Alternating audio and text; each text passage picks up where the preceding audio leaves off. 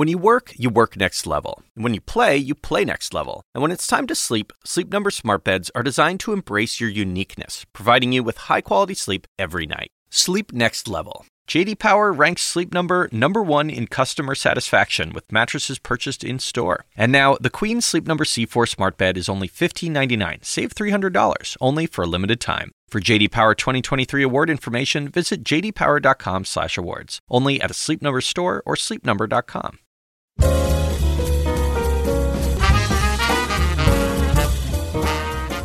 And now, from the University of Chicago Institute of Politics and CNN Audio, The Axe Files, with your host, David Axelrod.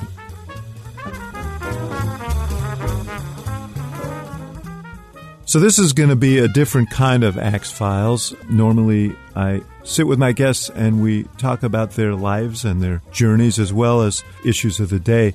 But given the enormity of the coronavirus story, I thought it would be good to bring back an old friend, Denis McDonough, who served as the White House Chief of Staff for the last four years of the Obama administration, before that as a senior member of the National Security Council there, to talk about how these kinds of crises were handled in that White House and about how it's being handled now and but what we should expect or hope for in the future. Here's that conversation.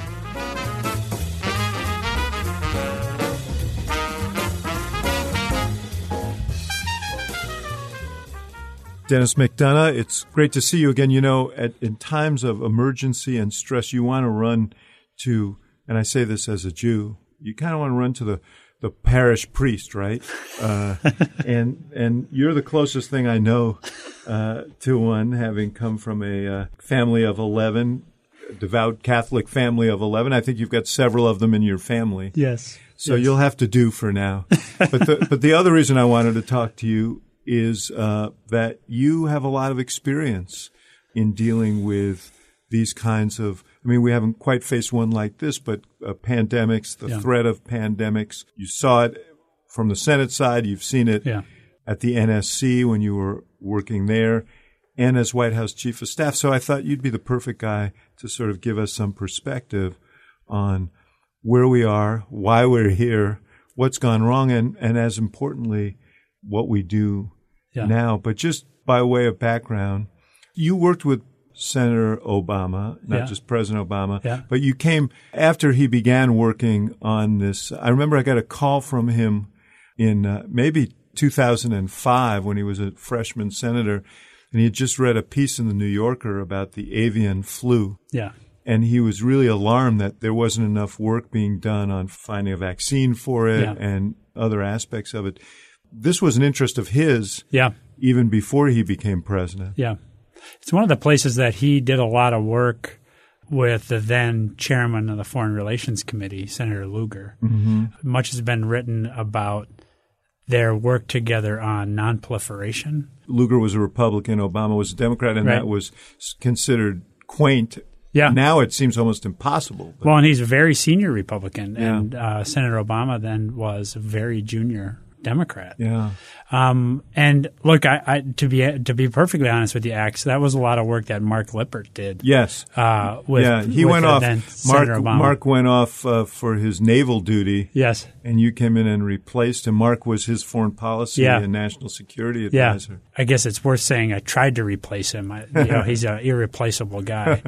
That's something that right away then Senator Obama saw as a big need. So they went on to write a bill together that authorized uh, much uh, enhanced numbers of investments in a whole range of capabilities inside the U.S. government uh, to make sure that we are investing not only in detection of new threats, new biological threats, but we're also then uh, making sure that we're uh, standing up the capability to develop vaccines.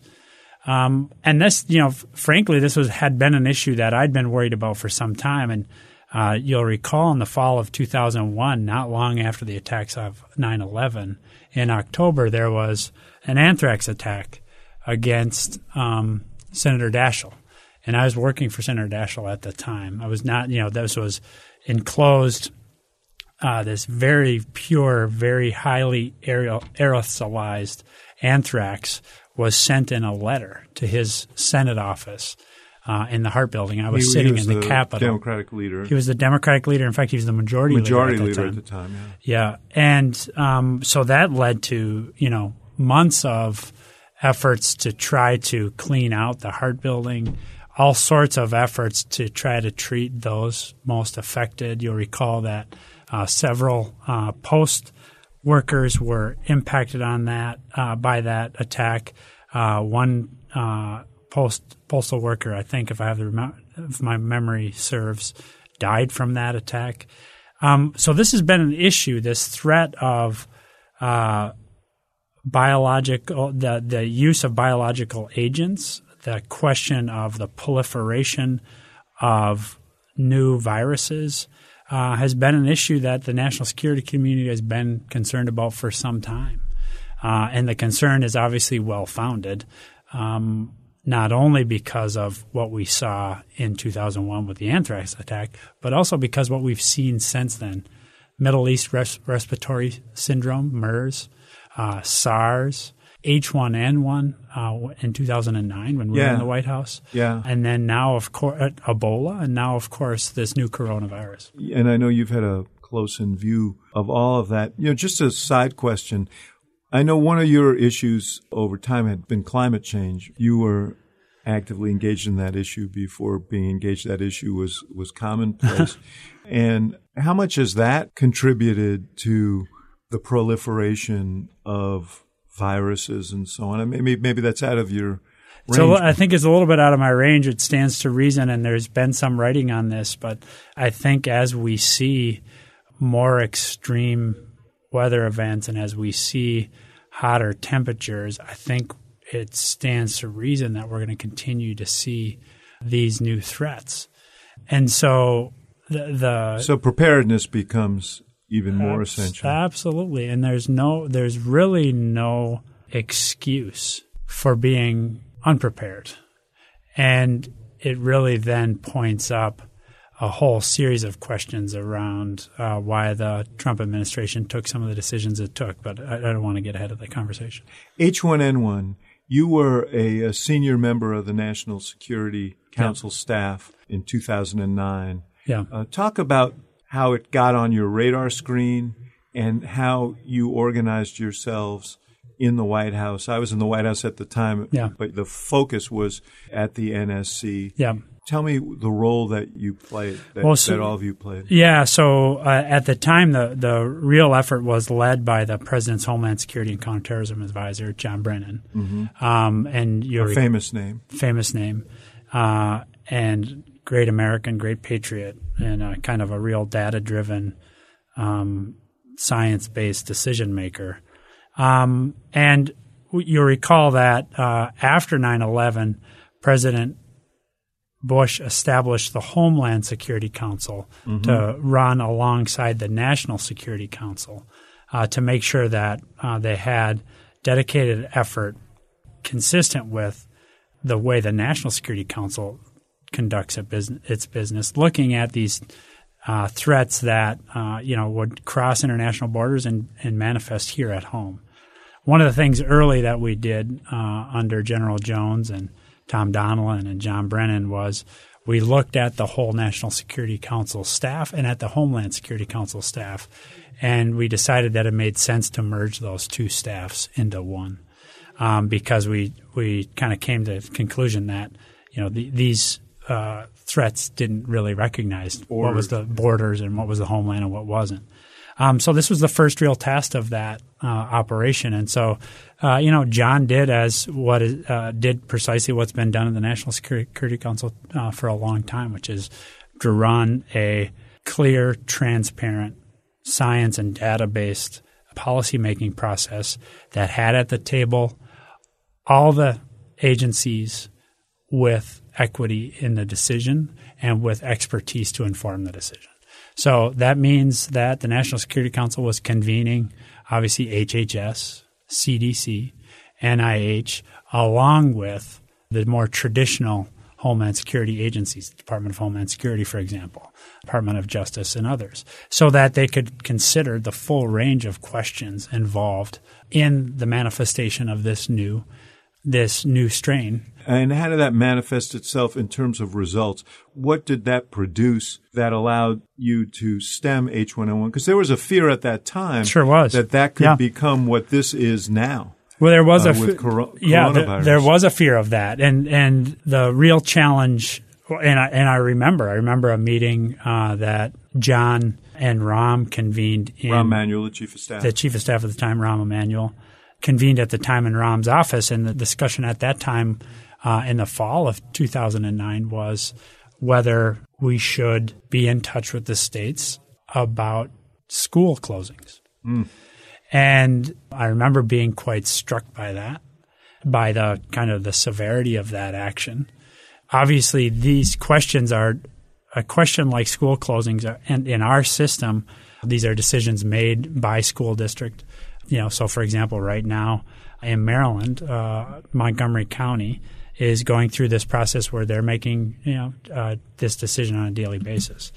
The point is, I remember this coming up in the meeting, being struck by the potential severity of of the question, but also recognizing that the real challenge in every one of these crises is to make sure that you can get ahead of the acceleration of the transmission of the virus. Mm-hmm. And so significant actions like that sometimes are called for. Mm-hmm. But you have to make those decisions with all the actors around the table with the expertise. So you got to have the Department of Education in the room. Mm-hmm. You have to have CDC, and NIH in the room. And you have to be in a position to make sure that you understand the impact of those decisions and the impact, by the way, of not taking the decision. Mm-hmm. So, what did that mean, Axe? It meant that we were able to get ahead of identifying the flu strain, taking steps to mitigate it. Ultimately, we were not as successful on a vaccine as we hoped we might be. But the fact is, we had a concrete, transparent, regular meeting rhythm with all the agencies with expertise and equity in the question so that we could get ahead of it. Mm-hmm. Let's fast forward ahead to the when you became White House Chief of Staff in the president's second term, 2014, the fall of 2014. Yeah. The Ebola Yeah. crisis emerges. Yeah. What did you learn from that first experience that informed how you dealt with Ebola? The first and most important thing is to have great people. And that's not me. This is to have great people around the table and people are running the process and uh, leading the agencies so that when you're in a time of crisis, you can rely on them and that you've built a team uh, that works well together. First and foremost, you look at a team that includes, you know, Susan Rice and Avril Haines and Lisa Monaco at the time. She was the Homeland. She was the Security Homeland Director. Security and Counterterrorism Advisory, having replaced John Yes. Brennan. So she's really leading that interagency effort at the time. We made a decision to bring in, because of what we witnessed in H1N1, the need to have concerted expertise on the target and wanting to make sure that we weren't losing track of other threats at the time. You'll recall that we had the ISIL threat at the mm-hmm. time, as well as many other threats facing us across the world that we wanted to make sure that we had dedicated expertise on this. And this is when the president asked Ron Klain to come in to serve Ron as Klain, the coordinator. chief of staff for Vice President Biden Yeah. And for Vice President Gore. Yeah, and a real experienced policymaker, Right. Somebody who's a good team leader, somebody a great team builder, but also somebody who relies on science and data uh, to drive decision making. You mentioned that there were a lot of other things going on at the time. We had an interesting exchange yesterday about the tragic loss of life Yeah. in Iraq. Yes, and it raises the question about when a country is focused on a crisis like the one we're facing now, do our adversaries around the world sense this as a moment to strike? Is that something that a White House and a national security apparatus has to be particularly sensitive to? I read all the press on this this morning. I haven't seen any updates since then. Uh, so I think we're still trying to ascertain precisely what and who was behind the attack on our guys in Iraq as they've been carrying out these counter ISIS, I guess we say now, activities in Iraq. but we lost two guys. Um, we had uh, and we lost an ally and uh, UK soldier, and then we had ten of our guys hurt. And so, obviously, this is something that demands the attention of the White House and the National Security Council. And what you want to make sure is that as a White House that you have enough capability and enough rhythm and balance in your decision making and in your crisis management that you can handle more than one crisis at a time. Mm-hmm. So whether it's because an adversary senses that this is a an opportune time to strike us, or just because we're confronted with a new challenge. We talked a minute ago about climate and the kind of the propensity for more extreme weather events. The fact is that you have to be prepared to manage more than one crisis at a time. And by the way, any individual crisis, as we're witnessing now with the coronavirus crisis, manifests in a lot of different ways. Pretty significant economic impact, ongoing very significant public health concerns, and then ongoing very significant international concerns that you have to be in a position to manage, but you have to be able to manage more than one crisis. And so let's hope we can get to the bottom of precisely what happened yesterday in Iraq and that we're able to make clear to the to our adversaries, whoever this was behind this attack, was it Iranian supported proxies? Was it Syrian supported proxies? Precisely who was it? and let's make sure that they understand that this is no time that they're going to get away with. Mm-hmm. Uh, but your point is, your point is, you have to be able to multitask. The national security apparatus has to be able to multitask, and by extension, the president and his team have to be able absolutely right to multitask. That Ebola crisis came right before an election. It was the midterm elections Yeah. of 2014. It became a highly political yeah lots of criticism of the White House and a lot of fear mongering about what was about to happen. That's a challenge for a president as well that we're seeing play out now, which is you want to give people the straight information about what's going on, but you want to do it in a way that you don't panic people. right I remember the White House was after intervening in West Africa to contain it there Yeah. as much as possible, and you sent 10,000 troops yeah and other personnel there to do it. There was some confidence. Tom Frieden at the Center for Disease Control said, I was on a program where he said, We're not going to have a major outbreak here. And this became a source of great Yeah. controversy because the government was accused of hiding yeah what was about to happen. That wasn't the case. He was Right. trying to give people straight information. Yeah. Well, look, I mean, I think at the end of the day, I think it was somewhere between the exact numbers escape me, Axe, but I think it's somewhere between three and 5,000 people that we sent military, United States Uniform Health Service professionals. And we were able to stand. So 10,000 was over. The number was overstated. Right. Yeah. So mm-hmm. the number is a little overstated. Mm-hmm. We were able to stand up capacity in terms of clinics and triage centers to make sure that we're addressing the manifestation of the Ebola virus where it was happening so that we can then contain it. Mm-hmm. We could then do what we call contact tracing, which is to make sure that anybody who would have been in touch with that sick person, we could track down and we could make sure that that person wasn't manifesting evidence of having the Ebola virus. All of these things, that ability to snuff out a epidemic early requires getting information early, deploying early, and being able to follow the facts in things like contact tracing. Once you jump from trying to contain it to trying to mitigate it, which is where many experts are suggesting we need to be now in the United States because there's so much what we call community spread. Mm-hmm. Not people having traveled to Italy, people having traveled to China, but actually people who have picked it up having never left the United States, mm-hmm. as we learned last night for one of the players for the Utah Jazz. And now a second today. A second player today. Mm-hmm. I hadn't seen that. There's now community transmission, which means we have to be in a position to mitigate it. First best is to be forward leaning enough, be forward deployed enough, and to be able to gather enough data so that you can contain it and snuff it out. Because of the good work by you know Secretary Sylvia Burwell, by Ron Klain, by Lisa Monaco, by Marty Dempsey, uh, who was the chairman of the Joint Chiefs of Staff at the time, the senior ranking military officer in the United States, to deploy that many people overseas, we were able to be in a position to do that. You also, uh, as a result of this, created a permanent directorate in the National Security Council that was dedicated to early detection of potential pandemics Yeah. and early coordinated action to deal with them. Yeah. I raise that because that office, it was headed uh, most recently by Admiral Ziemer, who was a, an expert on these issues, was disbanded Yeah. by the Trump administration in 2018. Yeah, May 2018. Would that have made a difference?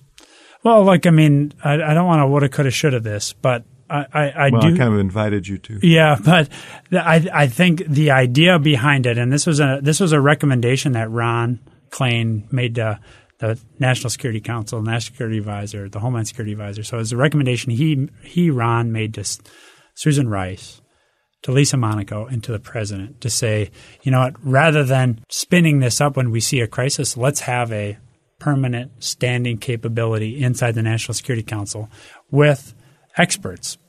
The idea then is you don't have to waste any time in trying to get up the understanding chain, uh, the, the chain of knowledge to understand precisely what's happening because you have resident in the White House, some capacity, and some people are constantly looking at these questions. So I think it's it stands to reason that having had that capability under the admiral's leadership right there in the White House would have allowed us to be in a much better position to understand precisely what was happening much more quickly than we appeared to have been. You know, I've read and published reports earlier this week that Secretary Azar at uh, HHS was given a heads up about this mysterious new pneumonia in China in early January by the CDC director. I sure wish that we'd have gotten really spun up, relying on resident capacity inside that directorate at the National Security Council.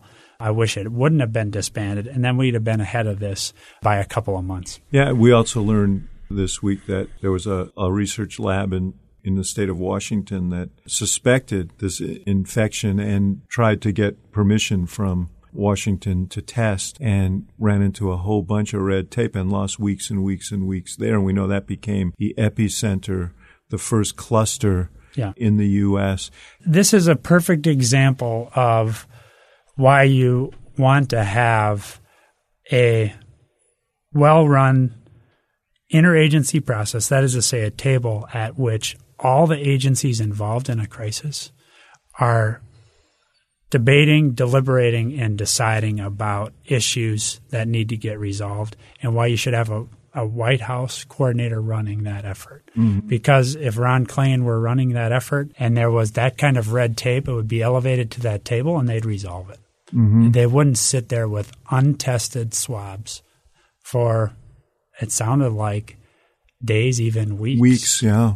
And so, absent a place to elevate those questions, to resolve them, what too often happens is stasis. And when you're in a race for time, stasis is obviously not your friend. Now, the president did relatively recently appoint the vice president to head up a group. They seem to be doing what you Yeah. suggest needed to be done. I mean, what, what's your observation been of that operation? Well, you see dimly into it. You know, they, they do their uh, daily briefings, but the, the so far the briefings don't seem to have been uh, particularly illuminating. But one, I think it is important that he stood this up in the White House and underscored its importance by asking the vice president to take this on. I will say that, you know, Vice President Biden took on a range of really tough assignments going back to the stimulus package and the implementation of the stimulus Yeah. package in 2009, Ron Klain was involved in that as well. Yeah, and, and I think that showed the importance of high level attention to a matter, recognition that there's going to be roadblocks that need to be run through by senior leadership, but also then holding people to account so that that money was not misused. Well, was I, I remember the vice spent. president was on the phone every day with with governors and Yeah. mayors, and uh, which is another element of this because our public health system is not a federal public health system as much as it is a, a patchwork of Correct. local and state agencies. So the level of coordination between the federal government and these local and state Yeah. agencies is important as well. What what should So I'd say uh, let me just finish one thought on Pence, and then I want to tell a quick story about that about Ron's job, Ron and Lisa, the good work that they did on a particular issue as it related to Ebola. But so on Vice President Pence, I think it's good that he's leading this effort. I, the the question, and it's good that he's meeting with governors. I hope we get to the point where the White House will let the agencies of the federal government and the experts in those agencies be able to speak candidly. It looks like Dr. Tony Fauci is a national treasure. He's mm-hmm. been doing this for years with countless administrations. He is out there. I think his uh, presence. He uh, seems publicly, pretty unbridled. He's unbridled. You know, the, he's not bridleable. Yes, he is uh, very candid expert who you want out there. So that's a good sign. And he's consistently warned how serious this is. He sure is. So that's a good sign. So let's make sure. That, so I'm glad that the vice president's leading this. Let's make sure that they're getting decisions made so that the bottlenecks don't keep manifesting. And then let's make sure that they're letting the experts speak. Let's hear from the doctors and the experts like Tony Fauci rather than hearing from kind of White House spokespeople or other ways. Well, or really how about the president of the United States? Well, I, you I mean, one of the issues here is the president obviously has leave to say whatever he says. I always used to say when we were in the White House that I was sensitive to the fact that the words the president spoke and the words that people spoke in his name could send armies marching and markets tumbling. We've seen examples of that during this saga here. Last night, the president spoke. I raised this experience uh, on TV. I had a negative experience. I, I, was responsible as much as anybody for it. During the, we had a oil leak in the Gulf during 2009. People were very panicked in that region about mm-hmm. it. We couldn't get the oil leak stopped for many weeks. Somehow we had the technology to get a camera a mile down to show the oil leaking, but we couldn't figure out how to stop the oil from leaking. And it looked like an example of rank incompetence and people were panicked. And the president, we said, he had come back from meetings in Europe. We said, you've got to address the nation. Well, the reality is we hadn't fully formulated our response. And he did speak to the nation and it had the exact opposite effect that we hoped because he, we didn't have a fully formulated plan. My hope before the speech last night we record this on Thursday. It'll probably be heard by our listeners on Monday was that the president would do that, that he would have a fully formulated, that he would lay out candidly the scope of the problem, which is enormous, that he would be candid about what would be required of all of us to deal with it because it's going to be major sacrifice for at least a short period of time and that he would lay out the steps that the government was going to take yeah. In order to help us through on things like the strain that's going to be on our public health system and public health facilities, shortages of materials, the impact on workers who are going to miss time either because they're sick and can't go to work or because their children are home from school and there's no one to take care of them. All of these issues, none of that happened. Yeah. And in fact, what happened was he announced a policy to uh, stop transit between Europe and the U.S. and implied that oh, well, parts was, of Europe, not all of Europe. Yeah, which yeah. is was curious as well. Yeah. Do you know why? I don't get it. Britain was exonerated or exempted, exempted, I should say, I from that. But also, he implied that goods between the countries would be stopped. That created an enormous panic in the markets. He had to tweet after that that's not what he meant. And it turns out U.S. citizens were going to be allowed back into the country because that also created sure a pan- and the markets tumbled and no one left that speech feeling reassured about the efforts of the that's a big piece of this isn't it well a big piece of it is being able to communicate to the american people both what we know about the threat and then what we're doing about it if you look at last night i mean look this is now more your terrain than mine Axe but you choose to do a speech from the Oval Office with your biggest communicator, this is really important opportunity. So then the question is, what about the content? Right? You have the stage set using the Oval Office for an address like that, with the president making the address, getting 10 minutes from all the networks to run the address. It is your best way, unfiltered, to communicate with the American people who are thirsty, starving for information and data to inform their own decision making. Right. And reassurance. And looking then for reassurance right. that we have a plan. So the stage was set, but I think the content, as you've suggested, did not deliver. Yeah, no, the cannon got rolled out, and when yeah. they lit the fuse, a flag popped out and said "pop." You know, yeah. it was like the old cartoon. Yeah, and the danger here is you don't get a lot of opportunities to do that before people start to question whether they can get good signal, not noise, but good signal from that channel. We're going to take a short break, and we'll be right back with more of the Axe Files.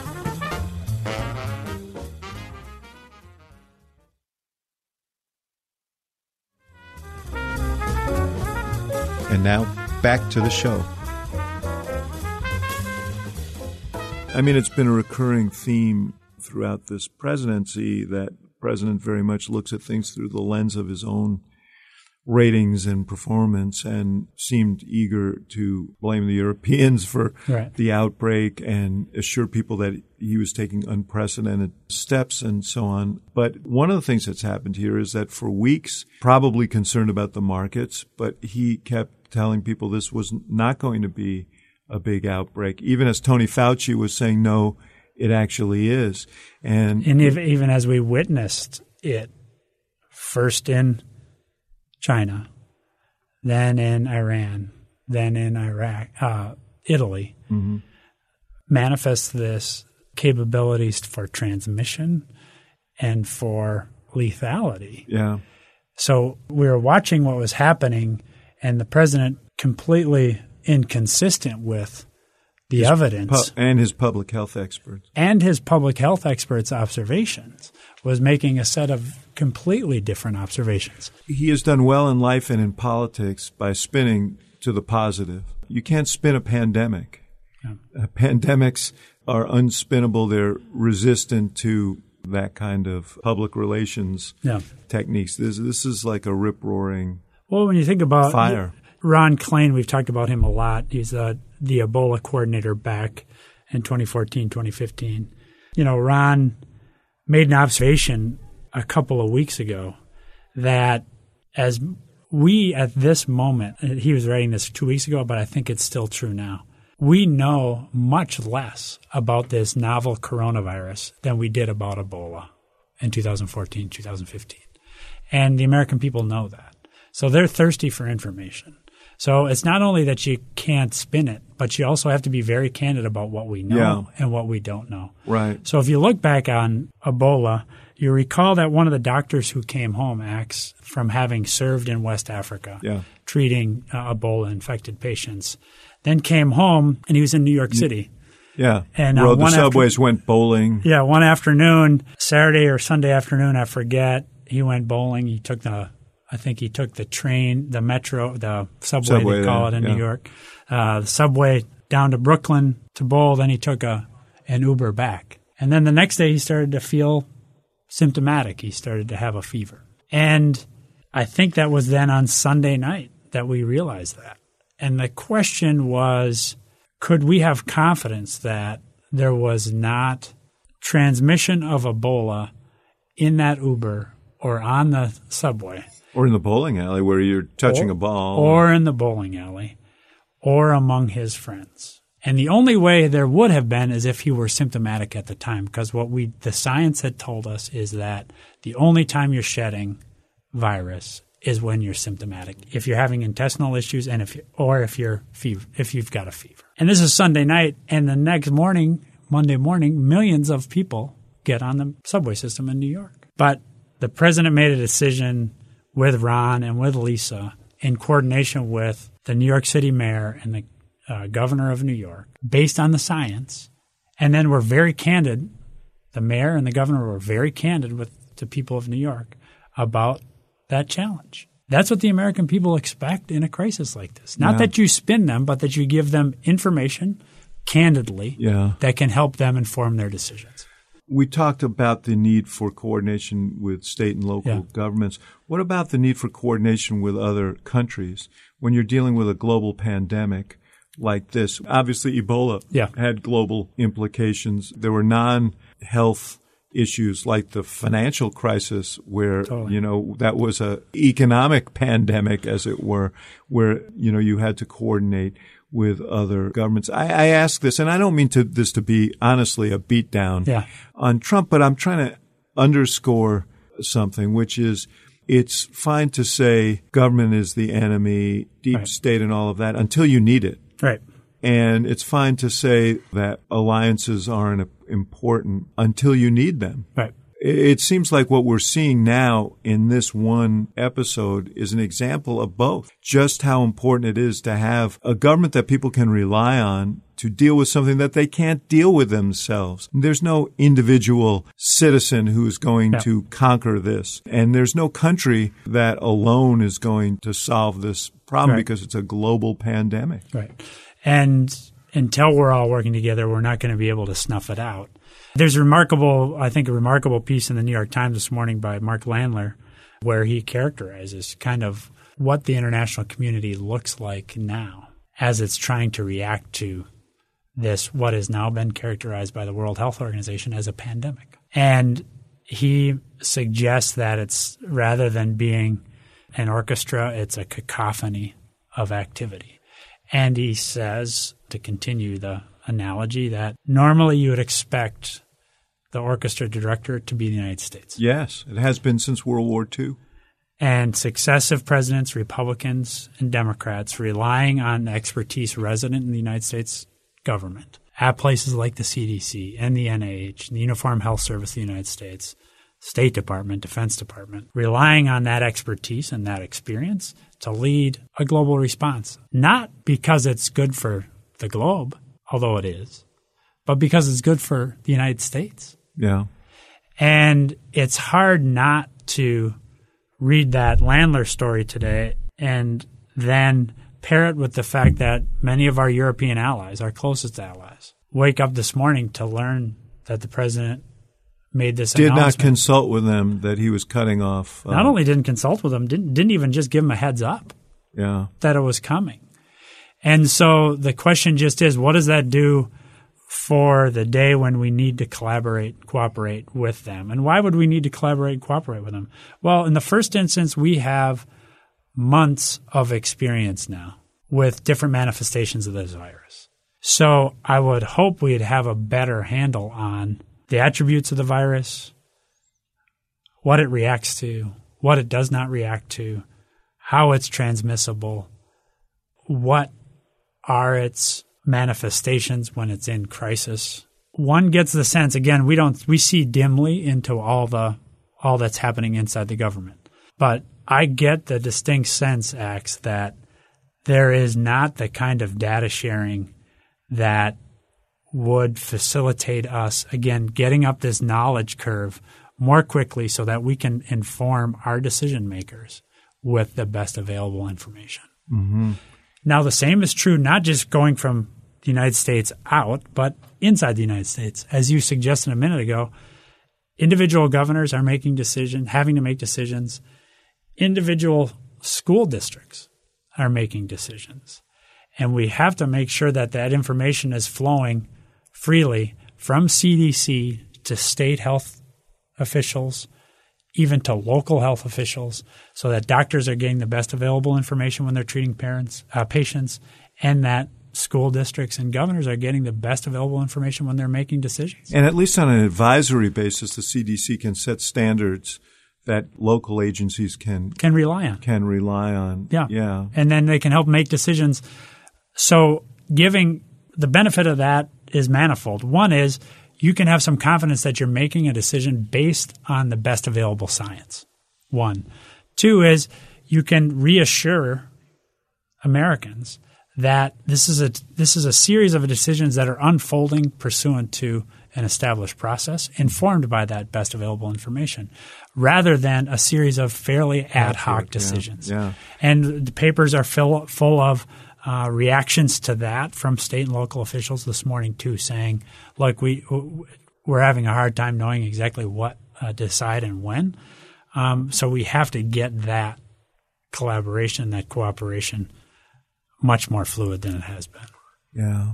And by the way, that's the White House's job, right? They don't do the communication, but they coordinate that activity across the government so that bottlenecks get reduced, information gets shared, best practices get shared, and good decisions can be made. You also had a White House chief of staff, now departed, who just a couple of weeks ago appeared at the CPAC convention here and called the threat of a pandemic a hoax that was devised to undermine the president's reelection chances. The irony of that being that it turns out that there were people at the CPAC conference who had coronavirus, and now we have a bunch of legislators who are conservative legislators, including the president's incoming chief of staff, Mark Meadows, who are self quarantining Yeah. because they were exposed to the virus. I was getting that's what I was getting at before about the politicization of this process. And you know, I know there'll be people on the right who will say, "Well, you know, you're politicizing it by criticizing the president here," and that's not my purpose because there is a protocol for dealing with these things that are not political, and the question is whether that protocol has been followed. But there's no doubt that president at all times is cognizant of the fact that he's running for reelection. And so that goes back to the spinning of facts in a way that is detrimental. And you saw the sort of amen chorus on the right Yeah. on Rush Limbaugh, Sean Hannity, and so on. Laura Ingraham minimizing this and essentially suggesting that this was all a political contrivance. Limbaugh saying this is nothing worse than the common cold. He has 28 million listeners. Yeah. Fox News has a huge audience. Millions of people each night watch their primetime programming. That complicates the ability to rally the country to do the things that are necessary in a crisis like this. a lot of times, in fact, this is what we're experiencing now, right? Is it, especially when you get into the mitigation phase of dealing with the transmission of this virus, is individuals, for their own sake or on behalf of their families, have to make decisions. And so, how how do you how are you getting informed about how to make those decisions? Well, you're looking at a variety of sources, and you're looking for noise, and you're looking for signal You're trying to avoid the noise and you're trying to get signal. And, you know, I can recall, as I'm sure you can, Ax, many times with President Obama where he was very candid that, you know, he knew he had to do something that was not necessarily in his political interest. Yeah. But y- you, We were faced with many of those decisions because we came to office in the time of an epic economic crisis and two raging wars. yeah. So that's what you're elected to do is to advance the national interest, irrespective of the impact on your political interest. And, um, you know, and, and look, for as the chief of staff, you're obviously making decisions and helping the president make decisions to advance the interests of the president. But you're also making decisions to advance and protect the institution of the presidency. Yeah. And I, I don't, I have a hard time understanding the basis for Mr. Mulvaney to go out and to make the assertions that he made. Yeah. And so Calling it a hoax. calling it a hoax. Yeah. It's dangerous. And speaking of Mulvaney, he was replaced. He's, I think, he, now we have the fourth uh, Yeah. chief of staff, but not just the fourth chief of staff, but we've had a series of national security advisors, a rotating set of staff there. We talked about the National Security Council being shrunken. And that's been accelerated because the president apparently was angry about leaks out of the National Security Council. What is the impact of all of that as someone who's run that operation? A lot of what you do uh, relies on muscle memory and builds on lessons learned from the last crisis. We just talked through Axe the lessons we learned from H1N1. How did we apply those to Ebola. Ebola? The lessons from Ebola. What do we think those are, uh, and how how might those be applicable um, for this crisis? And if what you're doing is constantly shuffling out people, you don't have the benefit of that muscle memory. One. Two is, and perhaps more profoundly, is it's no secret why they seem to be moving people out. They Right. seem to be moving people out not because they're unprofessional or because they're inexperienced or because they lack expertise. They're moving people out because they're talking truth to power. Right. They're telling they're- president they're telling the president things that he doesn't want to hear. They're telling him hard truths, yeah. which is the job description for a White House staff. It is. And look, we both experienced it. There were times when I said things to President Obama that he didn't want to hear. And uh, I had the benefit of a long relationship with him, Yeah. but even then it was, you know, it's uncomfortable. And sometimes he would be a little peeved in response. Yes. But he also knew at some level that that was our jobs and that he needed to know, he needed to hear different points of view and he didn't need just affirmation because he might not be right Right. about some things. That Yeah. makes you more effective as a president. And you're right. I think that's deeply concerning. And now the president has surrounded himself with his most loyal apparatchiks. Yeah. He appointed his former body man, the guy who traveled with him and carried his stuff to be the White House personnel director with apparently the assignment of purging the government of people who they deemed disloyal to Trump. Yeah, they, based on some kind of ideology test Yeah. rather than an expertise capability test. Which in a moment like this seems most alarming. Yeah. when you need those experts. Just talk a little bit about what it's like to have that responsibility in times of crisis when you're the White House chief of staff or when you're a senior member of Yeah. the uh, National Security Council and you don't yet have a handle on something that could have profoundly negative implications in terms of loss of life, economic uh, impact, and so on. Yeah. Well, I was talking to some of my students um, today uh, about this Axe about how, and we talked about it at the start about the the the best leaders in the government, the best policymakers, not just in government but generally, are able to multitask. And it's really hard to multitask when one of the tasks or one of the crises on your plate may may impact your own family, may impact your neighbors, may Yeah. impact. I have a lot of sympathy for the pressure that the White House is under at the moment because this is a profound crisis. And it's very difficult to be able to separate from that. And you can't help that. You can't help as a parent but worry about the impact of the what's happening on your own kids. So you got to get over that. You got to manage that. The second is you have to recognize that you ne- inevitably feel responsible for problems, screw ups, hiccups. And that can be debilitating sometimes. If you become so risk averse that you don't let yourself and you don't encourage your team to be thinking creatively on these new challenges. If all you see is risk, then you freeze. Yeah.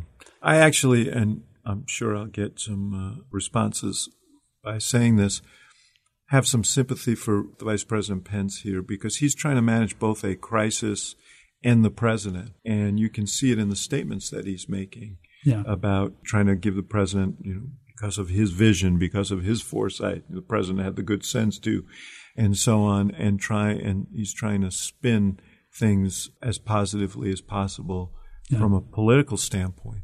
Yeah. But, but that often gets in the way of the other thing. It just has to be enormously stressful. Yeah. I mean, it is the assignment he chose to accept, but it's a difficult one. Can I uh, say one last thing? yeah, sure. Which is, what are the assets you have when you're feeling distracted because you're worried about your family? You're feeling distracted because you're worried about the enormity of the stakes. What you have is decades, now a couple of centuries of experience of what the American people can do when they have best available information, Yeah. when they're leveled with, when you tell them the hard truths, when you don't spin them. Yeah. That's asset number one. Yes. Asset number two is this experience and capability inside the government. These are people who have now seen monumental challenges. Dr. Tony Fauci, Yes. 79 years old, is a national looks treasure. pretty good, by the way. But Yeah, is a national treasure. 79, you know, is the new 50. so, Apparently. yeah. Um, as a 50 year old, I feel that. I will say this I loved seeing him in meetings because the guy induces confidence, because, he, he, because he is an expert. So those two attributes, those two assets, far outweigh all the other stuff. Yeah. You just need to use them You just need to use them.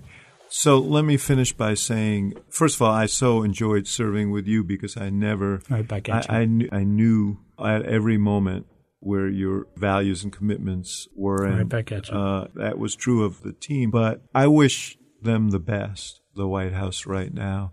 I think of my family, my community, and uh, my country, and the people who are suffering and the people who are fearful now, and they need this White House and they need this government to do its job and to call on us to do ours. Yeah. You know, we'll get through this.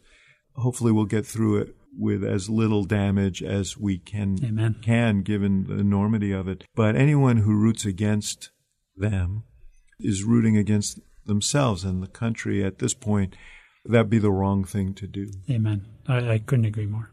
Denis McDonough, always great to Great see to you. see you, I'm Thanks sorry that me. it took a crisis to get you back here, but uh, but it's it's great to be with you. Thanks for having me. Thank you for listening to The Axe Files, brought to you by the University of Chicago Institute of Politics and CNN Audio. The executive producer of The Axe Files is Emily Stanitz. The show is also produced by Miriam Annenberg, Samantha Neal, and Allison Siegel. And special thanks to our partners at CNN, including Courtney Coupe, Megan Marcus, and Ashley Lusk. For more programming from the IOP, visit politics.uchicago.edu.